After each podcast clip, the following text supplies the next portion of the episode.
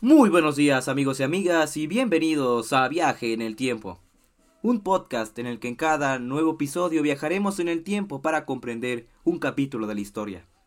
Los saluda su amigo Jacobo Ochoa desde el lugar donde vivo, en Jalapa, México, y el día de hoy viajaremos en el tiempo para comprender la Primera Guerra Mundial. Y miren, la Primera Guerra Mundial se peleó en muchos frentes, en Francia, Bélgica, el Mar del Norte, en Italia, en Rusia, en Turquía, en Arabia, en África y hasta en China. Por eso lo voy a dividir en varios episodios en los que nos vamos a enfocar en diferentes frentes. En esta ocasión vamos a hablar del frente occidental. Y miren, el detonante de la Primera Guerra Mundial fue el asesinato del archiduque Francisco Fernando de Austria-Hungría. Pero los países no se declararon la guerra sino hasta un mes después. Vamos a hacer un repaso de lo que vimos en el episodio anterior. El primero en declarar la guerra es Austria-Hungría a Serbia. Después, Rusia, aliada de Serbia, le declara la guerra a Austria-Hungría. Alemania, aliada de Austria-Hungría, le declara la guerra a Rusia y a su aliada Francia. O sea, lo que pasó aquí es como en la escuela cuando le iban a pegar a un niño y salía su amigo y decía, yo te defiendo, pero después llegaba el amigo del otro y decía yo te defiendo, y van llegando los amigos de los amigos hasta que todo el salón se ve involucrado. Bueno, los países se involucraron en la guerra por las alianzas que ya se habían firmado y por defender a sus aliados. Y es así como un conflicto que probablemente se hubiera quedado en la península de los Balcanes escaló hasta convertirse en la Primera Guerra Mundial. Y como les digo, los primeros disparos se realizaron a finales de julio y principios de agosto. Los alemanes se encontraban en una situación difícil porque tenían que luchar en dos frentes, contra Francia en el oeste y contra Rusia en el este. Para esto tenían un plan secreto, el plan Schlieffen, que consistía en no atacar Francia directamente, sino atravesar Bélgica, que era un país neutral, desde desde el final de las guerras napoleónicas y después atacar Francia, por sorpresa desde Bélgica llegando a París en cuestión de semanas. Con Francia rendida, todas las tropas podrían ser trasladadas a pelear contra Rusia. Y así es como se ejecutó. El 4 de agosto de 1914, los alemanes invadieron Bélgica. Pero no contaban con que el Reino Unido, aliado de Francia y de Rusia, saliera en defensa de Bélgica, declarándole la guerra a Alemania. Y algo curioso es que a pesar de que Bélgica es un país pequeño, pusieron una resistencia muy fuerte a los alemanes, que eran brutales con la población civil. Por ejemplo, en la ciudad de Lieja, los alemanes destruyeron la biblioteca de Lovaina y asesinaron indiscriminadamente a los civiles, los británicos enviaron a la fuerza expedicionaria con 144.000 soldados cruzando el Canal de la Mancha y tuvieron su primer encuentro con los alemanes en la batalla de Mons, en Bélgica, el 22 de agosto. Esta batalla fue la primera batalla importante entre británicos y alemanes. Al final los británicos se retiraron. Pero algo curioso de la batalla es que los británicos decían haber visto ángeles que los libraban de los alemanes. Miren, la leyenda cuenta que los británicos se encontraban en retirada y que iban a ser exterminados por los alemanes, pero de repente se aparecieron tres ángeles vestidos de blanco que les enseñaron un camino por donde escapar. Esta leyenda fue recopilada un mes después de la batalla por Arthur Machen, por lo que según él le había llegado del frente. Y bueno, hasta ahora no se sabe si es solo mito o los británicos sí vieron algo. Pero lo que sí es seguro es que después de su derrota, los británicos se pudieron retirar sanos y salvos de Mons. Y bueno, otra cosa curiosa es que los ejércitos franceses iban vestidos de azul y rojo. Estos colores son muy llamativos y más en un campo de batalla. Entonces esto hizo que fuera muy fácil para los alemanes ver a los franceses y dispararles. Este fue uno de los factores que hizo que los franceses y británicos fueran retrocediendo hasta llegar al río Marne, que se encuentra muy cerca de París. Parecía que los alemanes iban a tomar París, pero después de marchar desde Alemania por Bélgica hasta llegar a Francia, hizo que estuvieran cansados y tomaron un descanso a las orillas del Marne. A principios de septiembre, el general francés Joseph Joffre vio esto como una oportunidad para atacarlos y bueno, eso, es lo que hizo, decidió atacar a los alemanes. Los británicos y franceses tenían alrededor de 1.100.000 hombres y los alemanes 1.400.000. En su momento la batalla del Marne fue la mayor batalla de la historia. Y fue tan desesperado el intento de los franceses de defender su capital que los taxis parisinos transportaban a los soldados desde la capital hasta el frente de batalla. Al final los franceses y los británicos ganaron y salvaron París de los alemanes. Pero las bajas fueron altísimas. Medio millón de hombres murieron en unos pocos días, y tanto los soldados como los comandantes, que esperaban una guerra que terminara en Navidad, vieron que la cantidad de muertos en tan solo unas pocas semanas indicaba que la guerra no iba a terminar pronto. Entonces lo que hicieron fue una carrera hacia el mar. Los dos bandos hicieron lo posible por llegar primero al Canal de la Mancha en el norte y a la frontera con Suiza en el sur para no ser flanqueados. Y se enfrentaron en Ypres, donde al final llegaron a un punto muerto y no hubo un ganador claro. Los dos bandos, en su carrera hacia el mar, lograron consolidar los territorios que ya conservaban, lo que hizo que quedaran uno frente al otro. Y para no perder sus posiciones, y prepararse para un posible contraataque, comenzaron a cavar zanjas en la tierra, donde los soldados pudieran refugiarse, llamadas trincheras. Estas trincheras se convirtieron en el símbolo más conocido de la Primera Guerra Mundial. La trinchera de un bando se encontraba de 90 a 300 metros de distancia del otro, y en algunos puntos de hecho tan solo a 25. A este espacio entre trincheras se le llamó tierra de nadie. Las trincheras fueron lugares muy insalubres, infestados de ratas y donde era muy fácil enfermarse. Tanto los franco-británicos como los alemanes tenían que estar alerta de que el otro bando no hiciera ataques con cañones de campaña muy grandes llamados obuses, lo que hacía que dormir fuera prácticamente imposible. Y para diciembre los ejércitos seguían atascados en sus trincheras. Y miren, si hay algo bonito de esta guerra es que en Navidad los soldados hicieron una tregua, salieron a la tierra de nadie para intercambiar regalos y cantar villancicos. Incluso jugaron fútbol. Pero la tregua de Navidad duró poco y los soldados regresaron a sus trincheras. Este pequeño episodio demuestra que al menos al principio de la guerra los soldados no querían combatir. Después de la tregua de Navidad y durante todo 1915, las posiciones se estancaron y los dos bandos conservaron sus posiciones. Ambos bandos se quedaron atascados uno frente al otro en trincheras que iban desde el Canal de la Mancha hasta la frontera con Suiza, y de vez en cuando se realizaban incursiones. Pero estas incursiones a la trinchera enemiga no modificaron el estancamiento en el que se encontraban los ejércitos. Y algo importante de este año es que los alemanes, en la segunda batalla de Ypres, usaron por primera vez en la historia armas químicas contra los soldados británicos.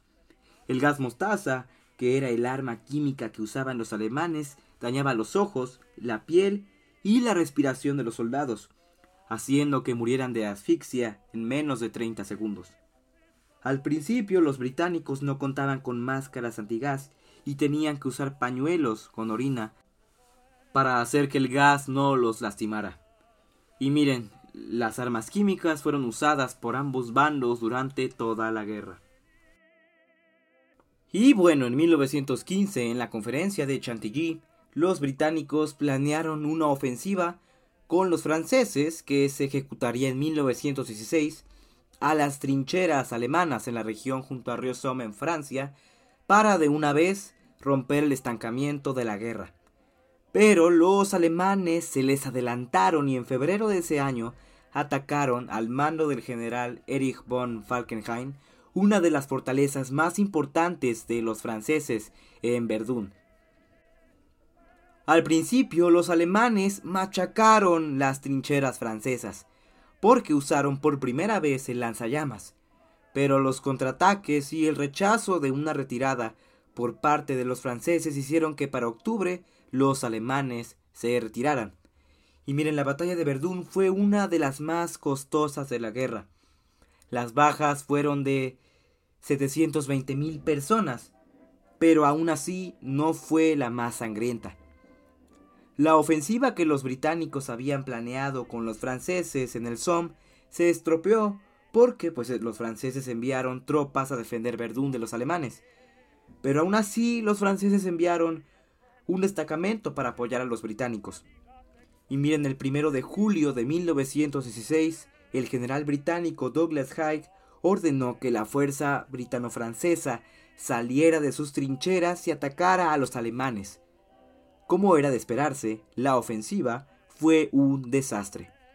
Tan solo en el primer día del enfrentamiento, los británicos perdieron casi 50.000 hombres. 20.000 de estos hombres fueron asesinados. Los alemanes hicieron varios contraataques y la batalla se extendió hasta el 19 de noviembre. Se puede considerar una victoria británica porque al final los alemanes se replegaron, pero las ganancias territoriales fueron ridículas. 10 kilómetros de profundidad costaron las vidas de 1.070.000 hombres, convirtiéndose en la batalla más sangrienta de la Primera Guerra Mundial. Algo curioso de esta batalla es que los británicos usaron por primera vez el tanque de guerra. El primer tanque se llamó Mark I, pero su diseño todavía era muy primitivo y se atascaba con facilidad en la tierra de nadie. Por eso no fue muy utilizado sino hasta el final de la guerra, cuando los ejércitos se dieron cuenta del provecho que se le podía sacar. Pero ¿por qué las batallas de la Primera Guerra Mundial fueron tan sangrientas? Bueno, porque fue la primera vez que se usaban las ametralladoras de manera masiva. Los ejércitos de ese tiempo usaban fusiles de cerrojo. Los británicos, el Lee Enfield, y los alemanes, el Gewehr 98. Pero algo negativo de estos fusiles es que solo permiten disparar una sola vez. En cambio, una ametralladora dispara hasta que se sobrecalienta o se le acaban las balas. O sea que una ametralladora podía disparar casi la misma cantidad de balas que 10 fusiles de cerrojo disparando al mismo tiempo. Entonces, esto hacía que fuera muy fácil dispararle a los enemigos con una cadencia de fuego como esta. Y al final muchos soldados de ambos bandos encontraron su causa de muerte en el fuego de la ametralladora. Después de las batallas de Verdún y del Somme, los alemanes habían perdido muchos hombres y, bueno, lo que hicieron fue, para 1917, pasar a la estrategia defensiva. Fortificaron sus trincheras y crearon una línea de defensa conocida como la línea Hindenburg, en honor al comandante alemán Paul von Hindenburg. Y bueno, en 1917 fue un año decisivo en la guerra porque los Estados Unidos entraron del bando de los aliados. Miren, en ese año el ministro de Asuntos Exteriores alemán, de apellido Zimmermann, envió un telegrama a la embajada mexicana para invitar al presidente de México, Venustiano Carranza, a aliarse con los, los alemanes. Y la alianza era invadir Estados Unidos por el sur para recuperar los territorios que había perdido en la guerra de 1848. Esto porque Estados Unidos apoyaba firmemente a los franceses y a los británicos, dándoles armas y, suministros básicamente inagotables. México se encontraba en una guerra civil y rechazó la oferta, pero el telegrama fue interceptado por los británicos que le avisaron a los estadounidenses. Después de esto, el 6 de abril de 1917, Woodrow Wilson, el presidente norteamericano, le declaró la guerra formalmente a los alemanes y a las potencias centrales. Con los Estados Unidos de su lado, los británicos, junto con otros países de la Commonwealth, lanzaron una gran ofensiva en Passchendaele. Al final lograron tomar unos cuantos kilómetros de los alemanes, pero igual las bajas ascendieron a casi 400.000 hombres de ambos bandos.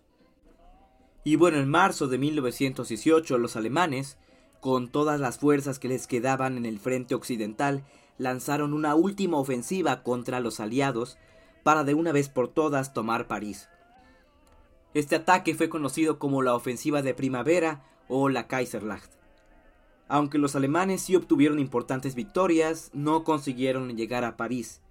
La ofensiva había fallado y los alemanes ahora se encontraban prácticamente acabados. Con muchas tropas llegando de Estados Unidos al frente, los alemanes con pocas tropas y con su ofensiva fallida pues se comenzaron a desmoralizar. En los últimos meses casi 300.000 soldados alemanes se rindieron a los franceses. De agosto a noviembre los aliados realizaron una serie de ofensivas, la llamada ofensiva de los 100 días para recuperar territorio. Y bueno, estos ataques tuvieron éxito y la línea Hindenburg finalmente se rompió. Los soldados alemanes, cansados de cuatro años de guerra, que básicamente era una guerra perdida, se amotinaron el 8 de noviembre en el puerto de Kiel. Este motín desencadenó la Revolución de Noviembre, una serie de protestas que se extendieron por toda Alemania y que hicieron que el Kaiser alemán Guillermo II abdicara el 9 de noviembre y huyera a los Países Bajos. De esta manera el imperio alemán colapsó y se creó la República Alemana, la República de Weimar. El 10 de noviembre, representantes de la nueva República Alemana aceptaron firmar el armisticio, o sea, la paz, con los aliados en un ferrocarril en el bosque de Compiègne, en Francia. El 11 de noviembre, a las 11 de la mañana, cesaron las hostilidades y por fin terminó la Primera Guerra Mundial, con la victoria de las potencias aliadas. La guerra costó 10 millones de vidas, convirtiéndose en su tiempo en la mayor guerra de la historia. Por eso es que se le apodó la Gran Guerra o la madre de todas las guerras pero los castigos que se le impusieron a Alemania en 1919, de los que hablaremos en unos próximos episodios, hicieron que 30 años después iniciara una guerra todavía peor, la Segunda Guerra Mundial. Y el dato interesante del episodio es que la mayor parte de las bajas en el frente occidental no se debieron a las ametralladoras ni a los fusiles, sino a los cañones de campaña conocidos como obuses. Y bueno, aquí regresamos al presente. Espero que este episodio les haya gustado, se hayan entretenido y hayan aprendido algo nuevo. No se olviden de seguirme en mi cuenta de Instagram y bueno, nos vemos en unos días con un próximo viaje en el tiempo. Hasta luego y gracias por escuchar este episodio.